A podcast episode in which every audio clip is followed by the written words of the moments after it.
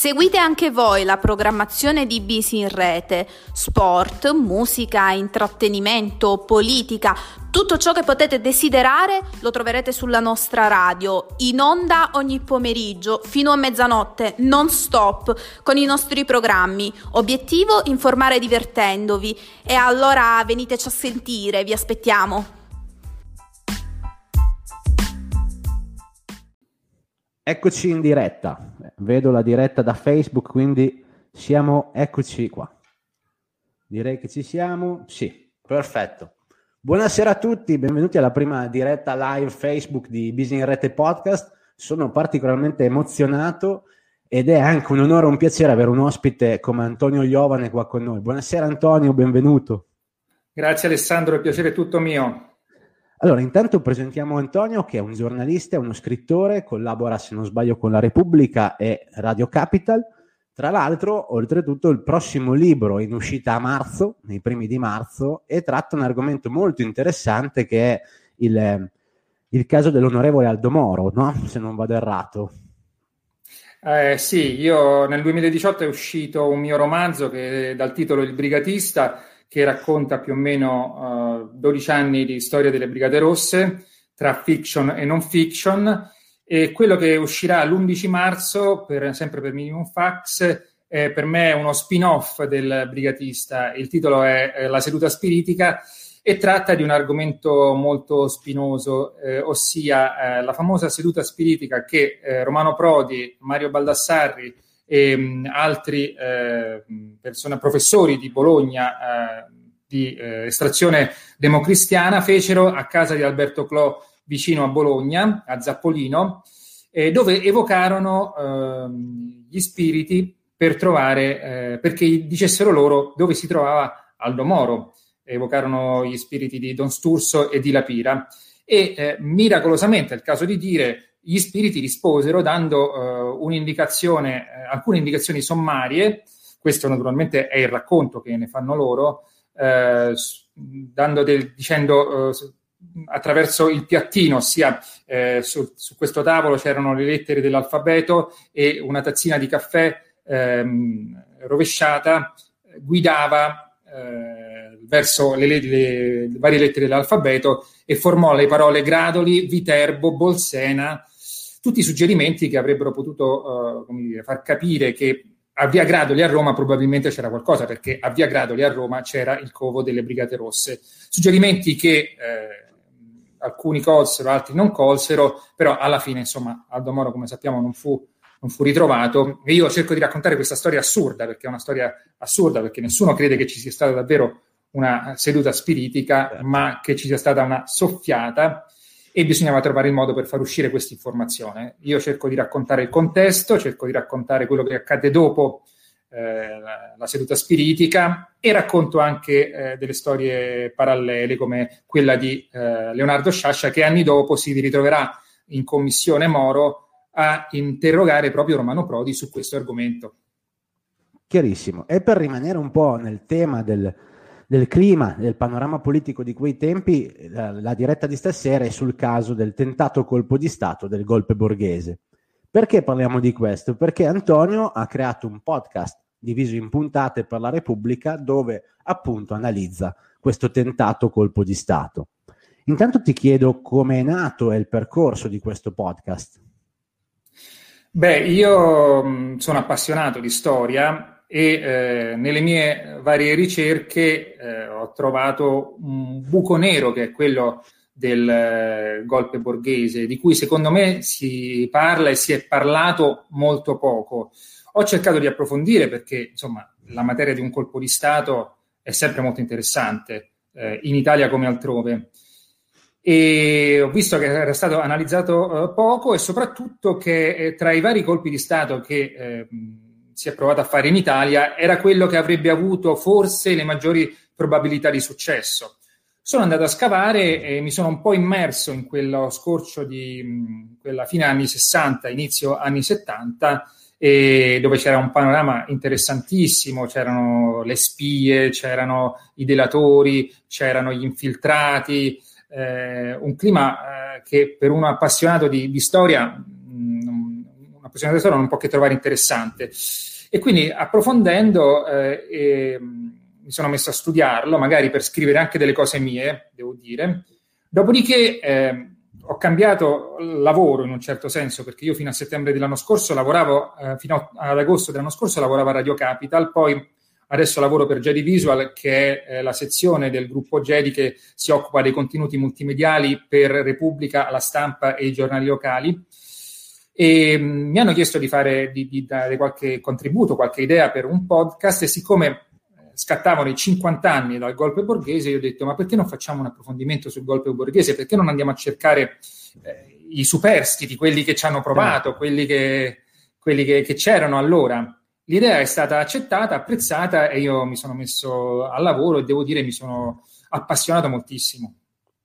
Mm, guarda, visto il fatto che hai preparato questa, mi permetto il tu, visto che hai preparato certo. questo podcast, ti chiedo un po' di raccontare a chi non ha conosciuto o chi non conosce questo aspetto storico dell'Italia chi era Borghese in quel periodo. Junio Valerio Borghese è stato il comandante della decima MAS, che era eh, la marina militare della Repubblica di Salò. È stato un fascista, è stato un collaboratore dei nazisti, mh, mm, essendo appunto nella Repubblica di Salò e, mh, è stato uh, autore di uh, efferati delitti, mettiamola così, eh, dopodiché si è eh, riciclato come ehm, fascista più moderato perché eh, normalmente dopo con, con, la Repubblica non si poteva più essere fascista, quindi è entrato come presidente del Movimento Sociale Italiano che riteneva troppo moderato, quindi si è messo a fondare lui un, un suo partito che era il Fronte Nazionale. E all'interno di questo fronte nazionale lui ha cercato di cambiare le cose a, dal suo punto di vista, a suo modo. E come cambiare le cose, nella sua prospettiva? E innanzitutto il tentativo principale era quello di eh, fare fuori i comunisti dal potere o dal tentativo da parte dei comunisti di salire al potere e quindi fonda questo suo partito che ha questa, questa missione. E questo partito eh, a un certo punto diventa la sua testa di ponte per tentare un golpe, che è il famoso golpe borghese che probabilmente doveva prendere eh, a brivio prima del, della notte tra il 7 e l'8 dicembre del 1970, probabilmente eh, dopo la strage di Piazza Fontana, se non che Piazza Fontana eh, ha compattato le forze sociali italiane e quindi in quel momento non c'era proprio il clima per tentare un colpo di Stato che è stato rinviato fino a quella data, ha raggruppato varie formazioni fasciste, Ordine Nuovo, eh, Avanguardia Nazionale, eh, stiamo parlando di personaggi come Pino Rauti e eh, Stefano Delle Chiaie, e quella notte, eh, da quello che sappiamo, ha tentato un colpo di Stato colpo di Stato fallito per um, diversi motivi che se vuoi poi possiamo anche analizzare. Assolutamente. Io paradossalmente parto dalla fine della storia perché il, il processo al golpe borghese si chiuse in Cassazione con la descrizione di una rimpatriata tra sessantenni nostalgici, no? Sembrava quasi, sì, si sono ritrovati al bar, hanno detto perché no. In realtà, come accennavi, c'erano dei personaggi molto importanti non del tutto, non sempre positivi ovviamente, ma personaggi importanti nel, del panorama politico di quel tempo, no? Mi appunto accennavi a Stefano Delle Chiaie che veniva interrogato anche per le stragi di Piazza Fontana, quella di Bologna per esempio. Ecco, ti chiedo, come mai eh, secondo te, secondo le ricerche che hai fatto, venne così descritto in questa maniera quasi ridicolizzandolo? Ma io questa domanda eh, l'ho girata al giudice Guido Salvini perché eh, per fare questo podcast sono andato a intervistarlo. Lui negli anni 90 ha ripreso in mano il fascicolo, eh, lui è il giudice che si è occupato di Piazza Fontana e negli anni 90 ha ripreso in mano anche il fascicolo del golpe borghese per una serie di motivi. E, e io ho detto, ma perché eh, alla fine non sono stati puniti questi? Eh, è una storia assurda. E lui mi ha risposto perché evidentemente i giudici in quel momento non ritenevano che eh, dal, dal, punto di vista politico eh, ci fosse davvero il bisogno di, eh, come dire, di rimescolare le carte in quel modo. Era una vicenda ormai passata, non era successo, non era successo nulla, perché poi è come se non fosse successo nulla, non ci sono stati vittime, a parte mh, probabilmente una persona morta di infarto, ma comunque sempre appartenente all'estrema destra. E la sera, quella sera, quando è fallito il golpe, sono tornati tutti mestamente nelle loro case sotto la pioggia e, e quindi eh, non, eh, i giudici non hanno ritenuto che ci fosse eh, il, la necessità di, eh, di, condannare queste persone. Probabilmente non c'erano le prove, proba- non c'erano prove sufficienti, quelle che poi sono state tirate fuori col famoso eh, malloppone. E, e quindi non, la cosa non è più andata avanti, nonostante poi Salvini mi, ave, mi, abbia detto, guardi, la cosa incredibile è che c'è gente che è venuta da me dicendo, io ho detto tutto quello che ho fatto quella notte, io ho partecipato al golpe, io volevo prendere il potere, ma eh, che devo fare eh, più di questo per essere condannato? questo, è, questo, è, il paradosso di questa storia.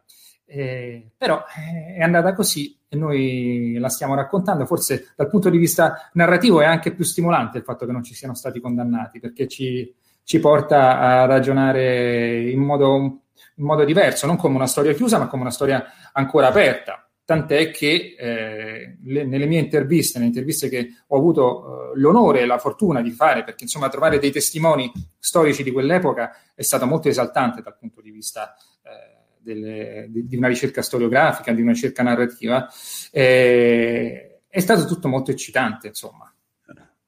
Ecco, la cosa eh, particolare di questa vicenda è che sì, una rimpatriata, ma due nomi molto importanti all'interno di questa storia sono Licio Gelli e Giulia Andreotti, quindi rimpatriata molto diminutivo probabilmente.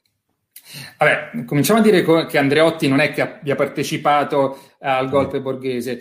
Eh, quello che sappiamo è che eh, Andreotti, per la famosa ragione di Stato, eh, che, cui, tu, di cui tutti si ammantano, quelli che hanno la possibilità, ha, ha sfondato il malloppone, che era il rapporto registrato di nascosto eh, con eh, le, la cronaca dei, ehm, di quella notte e l'ha sfrondato e l'ha fatto diventare il famoso malloppino, ossia senza, senza i nomi che potevano contare, come quello appunto di Licio Gelli. Licio Gelli, eh, da quello che risulta da quel, dal malloppone, che poi è saltato fuori negli anni 90, eh, aveva eh, finanziato eh, il golpe, aveva aiutato la preparazione di quel golpe.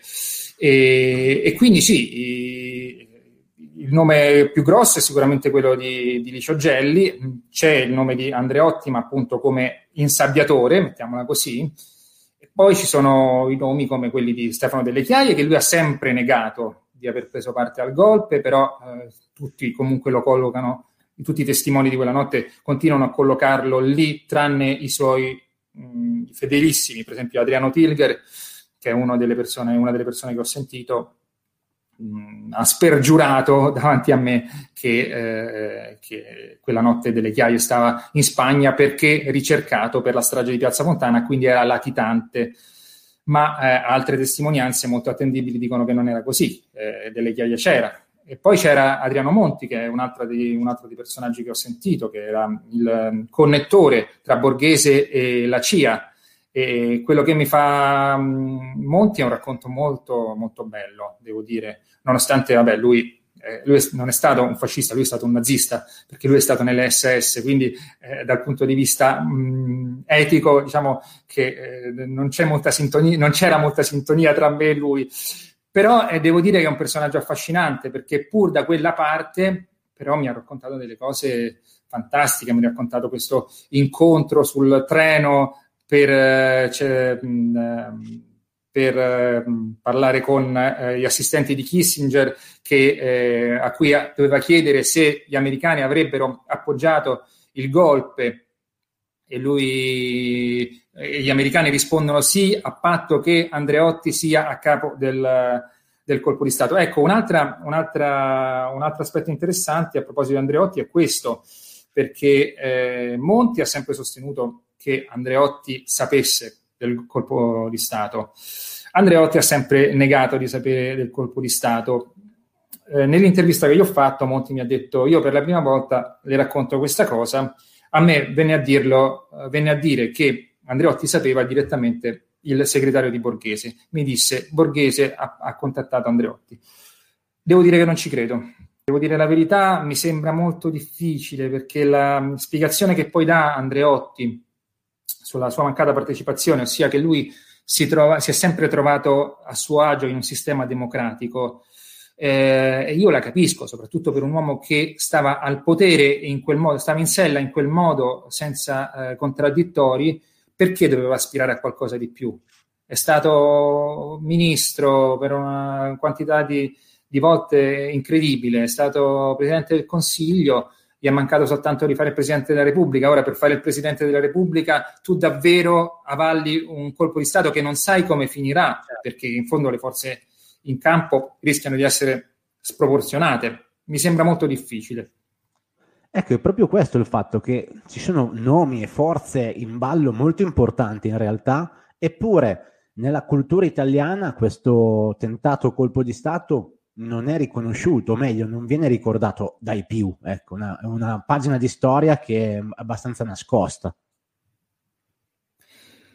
Eh, sì, è una pagina abbastanza nascosta perché non si conosce bene, eh, perché la gente non ne ha parlato abbastanza, perché è un po' lontana nel tempo, eh, perché sembra una storia di un'altra epoca. Eh, invece, per esempio, Piazza Fontana eh, vabbè, Piazza Fontana se la ricordano tutti chiaramente. Probabilmente eh, non è molto ricordata anche perché veramente eh, è passata la vulgata del conciliabolo tra un po' di eh, pensionati, un po' di sessantenni. Eh, io penso che sia questo, però eh, io vedo anche il lavoro che avete fatto voi, che è molto interessante. continuare a parlarne e cercare altre strade narrative per ricordare fatti storici come questo, che magari mh, la gente non, non ricorda o non, non, pensa siano particolarmente interessanti, eh, tirarli fuori e continuare a insistere e battere su questo, secondo me, mh, fa soltanto bene. Eh, e prima o poi ci ricorderemo anche di. continueremo a parlare anche di, di fatti del genere, perché poi è talmente affascinante la storia di quella notte, ma la, tutta la storia della, dell'azione e dello spionaggio degli anni 60 con eh, i servizi segreti eh, militari e non militari è, è una storia eccezionale. Quella, quella veramente negli anni, quella storia degli anni 60 andrebbe davvero rispolverata tutta. Ecco, forse perché in, rispetto a tanti altri tragici episodi non ha avuto un riscontro ve- vero e proprio, forse anche questo non ha, non ha aiutato alla diffusione. Sì, sicuramente il fallimento eh, da una parte e il fatto che eh, non, non, sia riuscito e che, non, eh, e che, quindi passi alla storia come qualcosa di, eh, che non c'è stato, qualcosa che non c'è stato. La gente dice: Ma perché dobbiamo parlare di qualcosa che alla fine non c'è stato? Eh, la verità è che il piano solo non c'è stato eh, il piano di Lorenzo non c'è stato nel 65 perché eh, doveva esserci, ma quello davvero non c'è stato, nel senso che nessun altro colpo di Stato è entrato nella fase eh, operativa. L'unico colpo di Stato in Italia nel dopoguerra che è entrato nella fase operativa è il colpo di Stato borghese. Su questo non ci sono dubbi, questo è un punto fermo nella, nella nostra storia. Probabilmente sono tutti gli anni 60, sai, che non che non attirano molto, ho questa impressione, oppure è passato il tempo degli anni 60, anche forse del 68, mi sembra che non se ne parli più molto, è magari un'impressione mia, eh? però insomma eh, la rivoluzione dei costumi è partita da là, quello che siamo eh, lo siamo perché c'è stato il 68, eppure mi sembra che stiamo dimenticando un po' tutto. Che ti devo dire? Sì, diciamo che la politica di quegli anni poi in realtà ha tutti questi collegamenti molto, molto importanti e interessanti da analizzare, perché poi dopo se pensiamo appunto a delle chiaie, allo stesso Borghese, alla morte di Borghese, che tuttora ce l'ha velata da un, da un qualcosa di misterioso, no? tutto sommato. Come è morto Borghese? Non lo so, io ho sentito uh, Filippo De Iorio, che era un grande amico e, di, di Borghese, e secondo lui Borghese è stato ucciso. È stato ucciso proprio nei, in concomitanza con le, con le, indagini su di lui. Questo non lo sapremo mai. La, questo libro, ho portato un po' di bibliografia qua se volete certo. dargli un'occhiata. Allora, questo libro, Jack Green, Alessandro Massignani, Il Principe Nero, penso, penso che forse lo conosciate, eh, sostiene che Borghese sia morto eh, perché, ora non mi ricordo che, qual, era, qual è stata la, la, causa precisa, soffriva di un male, e, che sia morto durante un amplesso con una signora, eh, con una amante, anzi una, una donna, perché lui è, eh, sua moglie era morta, quindi mh, con, con, una donna. Questa è una, un gossip del, di questo libro Il Principe Nero. Ora non so francamente le cause della morte di Borghese e probabilmente non, ormai non le sapremo mai, però ci piace immaginare che sia stato ucciso, forse. Sì, anche un po' l'aspetto di spionaggio comunque che può fare un po' da film affascina sempre. Forse anche questa cosa, no? Che è un episodio che non viene neanche mai pensato come un ipotetico film o come un'ipotetica serie TV che tanto adesso vanno di moda. Mi viene in mente un romanzo criminale che invece ha avuto un grande successo. Eh, ma secondo me arriveremo anche lì. Eh, è che il problema delle serie TV italiane è che vedo l'Italia un po' debole nel, nello, nella scommessa. Eh, quello che vedo io delle serie TV italiane è che si adagiano molto sul già visto, sul déjà vu e non, non osano eh, con un format un po' diverso, come aveva fatto per esempio anche Romanzo Criminale o come aveva fatto Gomorra. Mi sembra che ci siamo un po' seduti da questo punto di vista. Però le serie storiche, di, una, serie, una, bella serie storica anni, sulla fine degli anni 60, sul golpe borghese, tutta, la materia c'è, la materia della, eh. da narrare c'è come. Anche perché poi leggendo un po' in giro, magari su internet e così via, una cosa curiosa è proprio la telefonata per annullare il golpe, no? Che ha tutta una serie di ipotesi e leggevo così tra le varie ipotesi che ci potesse essere sia Licio Gelli dietro, ma magari qualche forza politica, no? Vedere proprio l'annullamento del golpe come facente pa- parte di un piano più grande. Ma allora, eh, qui veniamo all'annoso tema del perché è stato annullato il golpe borghese. Eh, io sono abbastanza convinto che eh, gli americani ci abbiano ripensato che non abbiano, abbiano capito che probabilmente non, non, si andava da nessuna parte con un colpo di Stato, che in Italia sarebbe scoppiata una guerra civile che dal loro punto di vista sarebbe stata ingovernabile e che avrebbe anzi rischiato di portare i comunisti al potere perché insomma eh, i comunisti erano, erano forti in quel periodo. E poi c'è il problema da chi potrebbe, possa essere arrivata questa telefonata, c'è chi dice anche Andreotti, c'è chi dice Licio Gelli. Io sono propenso a pensare che da una parte eh, Borghese ha capito che eh, non sarebbe andato da nessuna parte, dall'altra c'è questo famoso carabiniere che dovevano andare a prendere sulla eh, costa laziale eh, a Tor San Lorenzo che non si è fatto trovare, doveva comandare una buona parte dei reparti che, che sarebbero intervenuti eh, diciamo questa, anche questa defezione potrebbe avere un peso, su questa insisteva molto Adriano Monti che, quando l'ho intervistato. Però io eh, sostanzialmente credo uh, nel, nella defezione americana e credo anche che probabilmente c'è uh, una quota che riguarda il fatto che mh, potre, quella del tentato golpe potrebbe essere stata una semplice prova muscolare Mhm. Potrebbero, Borghese potrebbe aver cercato di dare la dimostrazione di quello che sarebbero stati in grado di fare per poi ricattare, mh, muovere delle pedine, eh, parlare a chi di dovere, comunicare qualcosa. Più di questo io non posso dire perché non sono uno storico, certo. però questa è anche un'ipotesi secondo me apprezzabile. Ecco, sì, il fatto che probabilmente non si capisce bene se poi alla fine anche il, il fallimento, chiamiamolo così, del, del, colpo di Stato eh, sia un tassello per portare a un certo tipo di clima politico, nel senso che magari oltre al fermare il comunismo abbia creato una nuova scena politica italiana, no? Forse. Da questa sensazione che in realtà ci fosse di più dietro di quello che è stato visto, sentito o analizzato anche in tribunale.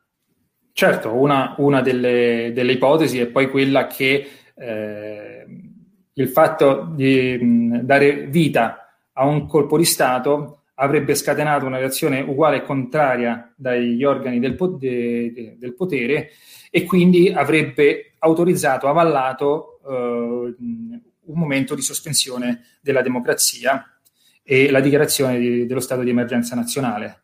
Questa è un'altra delle ipotesi, ossia tu vuoi ottenere quello, come lo ottieni? Lo ottieni facendo un'operazione eh, capovolta, cioè eh, scateni eh, le forze repressive e quindi ottieni lo stesso risultato. Invece di ottenere il potere attraverso il golpe, lo ottieni attraverso un controgolpe. Chiaro. Però pure queste sono, stiamo parlando comunque di, di ipotesi. Certo. Questa però era una delle ipotesi che eh, avallata da Adriano Monti, che diceva alla fine eh, il colpo di Stato borghese, secondo lui, eh, aveva eh, lo scopo di attivare quello che era stato nel 65 il piano solo, ossia l'intervento eh, repressivo da parte dell'arma dei carabinieri per fermare eh, i tentativi insurrezionali e instaurare un nuovo uh, regime, un, nuova, una, un, nuovo regime autoritario. Chiaro. Eh, una cosa particolare, per esempio, sono anche i motti di Reggio Calabria, no? che probabilmente non si sa che ruolo hanno avuto all'interno della cosa, se non so, ecco, e, ah, da parte delle, dei golpisti, chiamiamoli così, ne hanno risentito, oppure se anche questo è passato quasi in sordina. Beh, quello che sappiamo dei moti di Reggio Calabria è il fatto che il gol, eh, Junio Valerio Borghese ha avuto un ruolo centrale perché lui è andato lì, ha sobillato le folle, poi è una, ecco, una caratteristica di Borghese è la sua personalità, perché eh, io potevo essere o non essere d'accordo con i miei, i miei interlocutori, però sia eh, Filippo De Iorio sia Adriano Tilger, che è stato il, il, numero due di Avanguardia Nazionale, sia Adriano Monti, il nazista di cui abbiamo parlato prima, quando parlavano di Borghese sembrava che parlassero di Dio. Cioè, eh, doveva avere una personalità, quest'uomo, in grado di veramente trascinare, eh, arringare le folle, come arringò le folle eh, durante i moti di Reggio Calabria. E le arringò a tal punto che eh, il giudice Salvini mi ha detto in quell'occasione lui strinse un patto con l'andrangheta perché alcune famiglie ndranghetiste eh, appoggiassero il, il, colpo di Stato che lui intendeva fare. Così come eh, altre indagini mi hanno portato a mh, dire che eh, anche la mafia, anche Cosa Nostra, ha partecipato, anche se in, in misura molto piccola, al, al golpe borghese. Lo testimoniano le varie deposizioni di Buscetta in primis, che aveva raccontato di due o tre incontri con uh, Borghese o con comunque i suoi uh, rappresentanti, in cui si chiedeva, si chiedeva, alla mafia un sostegno concreto, un, un appoggio a Cosa Nostra, da, da, parte di Cosa Nostra. E, e loro ci pensarono, mi disse, eh, mi disse, Buscetta non può dirmelo, eh, mi disse Salvini, eh, loro ci pensarono e poi dissero di no per due ordini di motivi, perché eh, Borghese chiedeva loro la lista di quelli che avrebbero partecipato al golpe, e la mafia non dà liste, e eh, che potessero essere di, identificati da un fazzoletto verde che eh, un fazzoletto leghista praticamente che eh, Cosa Nostra, eh, gli uomini di Cosa Nostra non volevano assolutamente mettersi, non volevano essere riconoscibili. C'è una sola famiglia che eh, pare che abbia contribuito al colpo di Stato perché eh, voleva che fosse liberato, eh, perché Borghese aveva promesso la liberazione dei detenuti e loro avevano un, il loro eh, capoclan in carcere e quindi speravano nella liberazione, però lì poi si entra in una, um, in una comica perché pare che eh, avessero eh, questa, questa, questi rappresentanti di Cosa Nostra avessero il compito di eh, uccidere il capo della polizia, ma sembra che ri, eh, rimasero chiusi in ascensore nel palazzo del capo della polizia e quindi non, eh, perché si fermò l'ascensore, loro rimasero chiusi lì dentro tutta la notte e, e quindi non poterono uccidere il capo della, capo della polizia, non poteva essere ucciso perché loro rimasero eh, chiusi in ascensore, non riuscirono eh, a uscire. Il giorno dopo si sapeva già che il, golpe, il colpo di Stato era stato annullato e quindi tornarono onestamente anche loro in Sicilia. Chiaro. Possiamo dire anche una, una cosa molto particolare, il fatto che in Italia il fascismo anche dopo il post, post, seconda guerra mondiale comunque era presente in Italia. Alcuni uomini del, del, del fascismo avevano ancora dei ruoli determinanti in Italia. O, oppure è una cosa che anche questa forse ha potuto aiutare il, il, l'arrivo di questo tentato golpe. Beh, senza fascisti, naturalmente Junio Valerio Borghese non andava da nessuna parte.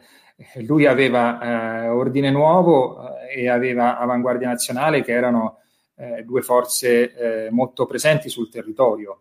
Eh, e poi aveva tante, tante piccole, altre piccole sigle, adesso non, non, non facciamo la lista, però insomma eh, gli aderenti al fascismo erano un bel po'. D'altronde in Italia ora eh, l'amnistia non è che ci fosse stata da tantissimo tempo, c'era stata da, da meno di vent'anni e l'amnistia aveva fatto sì che molti, molti avevano messo, tra virgolette, la testa a posto ma eh, naturalmente eh, la natura fascista delle persone, di molte persone, non cambia. Eh, se sono fascisti, sono fascisti. Se credono eh, in una dittatura, credono in una dittatura. E eh, Junio Valerio Borghese parlava a loro dicendo: eh, Volete voi aiutarmi a ristabilire l'ordine contro i comunisti?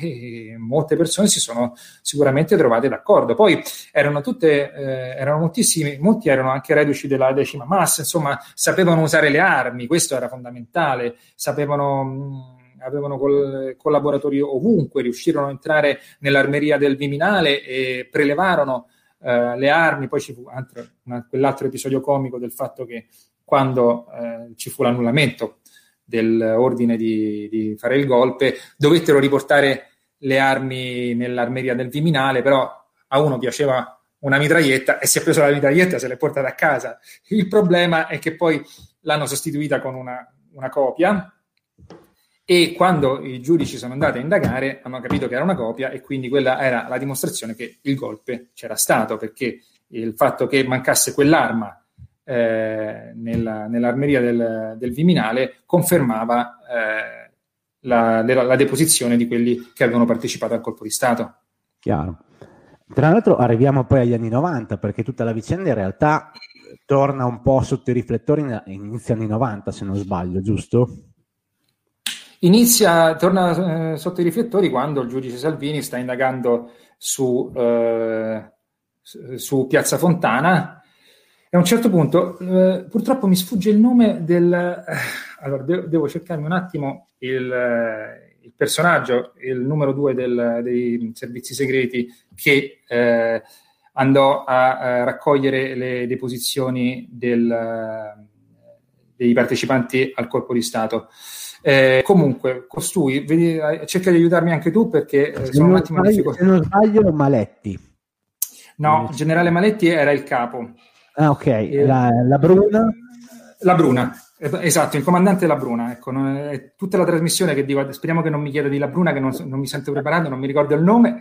Invece, no. Allora, Antonio La Bruna, eh, che cosa successe? Antonio La Bruna eh, fu colui che portò eh, il malloppone eh, da, eh, dal giudice Salvini. Gli disse, io ho pagato per tutti qua, ho pagato per, eh, per, la strage di Piazza Fontane, sono l'unico che ha pagato perché per favoreggiamento, per una vicenda parallela, insomma una pena anche mite, niente di particolare, però disse perché devo pagare soltanto io? Adesso eh, vi racconto la verità. E che cosa fece? Eh, portò il malloppone al giudice Salvini. Il malloppone non era altro che tutta la raccolta delle... Ehm, delle interviste, tra virgolette, fatte di nascosto ai partecipanti del golpe borghese, eh, completa, appunto, come abbiamo detto prima, con i nomi di Gelli e, e con, anche con la presenza mafiosa, cosa che era stata espunta nel Malloppino, e col nome dell'ammiraglio Birindelli, per esempio, che eh, Andreotti aveva deciso di togliere perché diceva perché dobbiamo mettere Birindelli, non, non ha fatto niente, non, non conta più niente, non, non, c'entra più niente, togliamo questo, togliamo la mafia, togliamo, togliamo tutto. Quindi riporta il malloppone e eh, Salvini a quel punto, negli anni 90, ricomincia a scavare. Ricomincia a scavare e scopre tante verità interrogando una marea di gente, perché insomma, quando un giudice serio come Guido Salvini fa le indagini non è che eh, interroga due persone, interroga un po' tutti. E, però eh, alla fine eh, non, non, se ne fece più niente perché eh, Salvini dovette passare gli atti a Roma e Roma comunque non andò avanti con le indagini anche per questioni legate alla prescrizione. Sappiamo come vanno, come vanno queste cose, ma insomma è anche giusto a un certo punto perché nei, negli anni eh, 90, ormai 2000, com- continuare a indagare su una cosa che è successa la notte di, di 30 anni prima, forse non ha, più, non ha, più, molto senso dal punto di vista legale, intendiamoci, dal punto di vista storico eh, è sempre meglio approfondire tutto. Assolutamente. Infatti, come ultima domanda ti chiedo questo, se ci sono stati altri possibili golpe in Italia o se secondo te è una situazione politica che può ancora portare a qualcosa del genere? Allora, cioè, vuoi, vuoi, prendere una bella querela? Eh beh, Io, dal, dal, te la chiediamo così. D'altronde, d'altronde, è un giornalista perché dovrebbe, dovrebbe, evitare di prendere una querela. No, io non, non credo che ci siano stati golpe e credo che in ogni caso l'Italia ah, possieda gli anticorpi per prevenirli e per evitare che accadano cose del genere. Non dimentichiamoci che comunque, comunque lo si giudichi, il nostro servizio segreto è uno dei, dei servizi segreti più avanti al mondo, nostro, la nostra sezione antiterrorismo non ha probabilmente uguali perché noi ci siamo fatti le ossa sulle Brigate Rosse. E da quel momento eh, in Italia non ti nascondo che sono convinto che gran parte del, dei motivi per cui non ci sono stati attentati jihadisti negli ultimi anni in Italia, derivi proprio da quello, derivi dal, dal nostro, della, dalle capacità del nostro antiterrorismo che, che non vanno sottovalutate. Credo che un colpo di Stato in Italia sia molto difficile e, e dico anche per fortuna. Assolutamente, per fortuna assolutamente. Con quest'ultima domanda io ringrazio Antonio Iovane di essere stato con noi Ringrazio tutti quelli che ci hanno seguito. Vi consiglio ovviamente i suoi podcast sul golpe borghese e il suo prossimo libro, come dicevamo prima, in uscita a marzo. E se avete voglia, anche il nostro podcast su Busy in Rete Podcast, dove parliamo proprio del golpe borghese con Distopia 70. Grazie ancora a tutti. Eh, buona serata, Antonio, e grazie ancora. Grazie a te, Alessandro. Grazie a tutti. Ciao.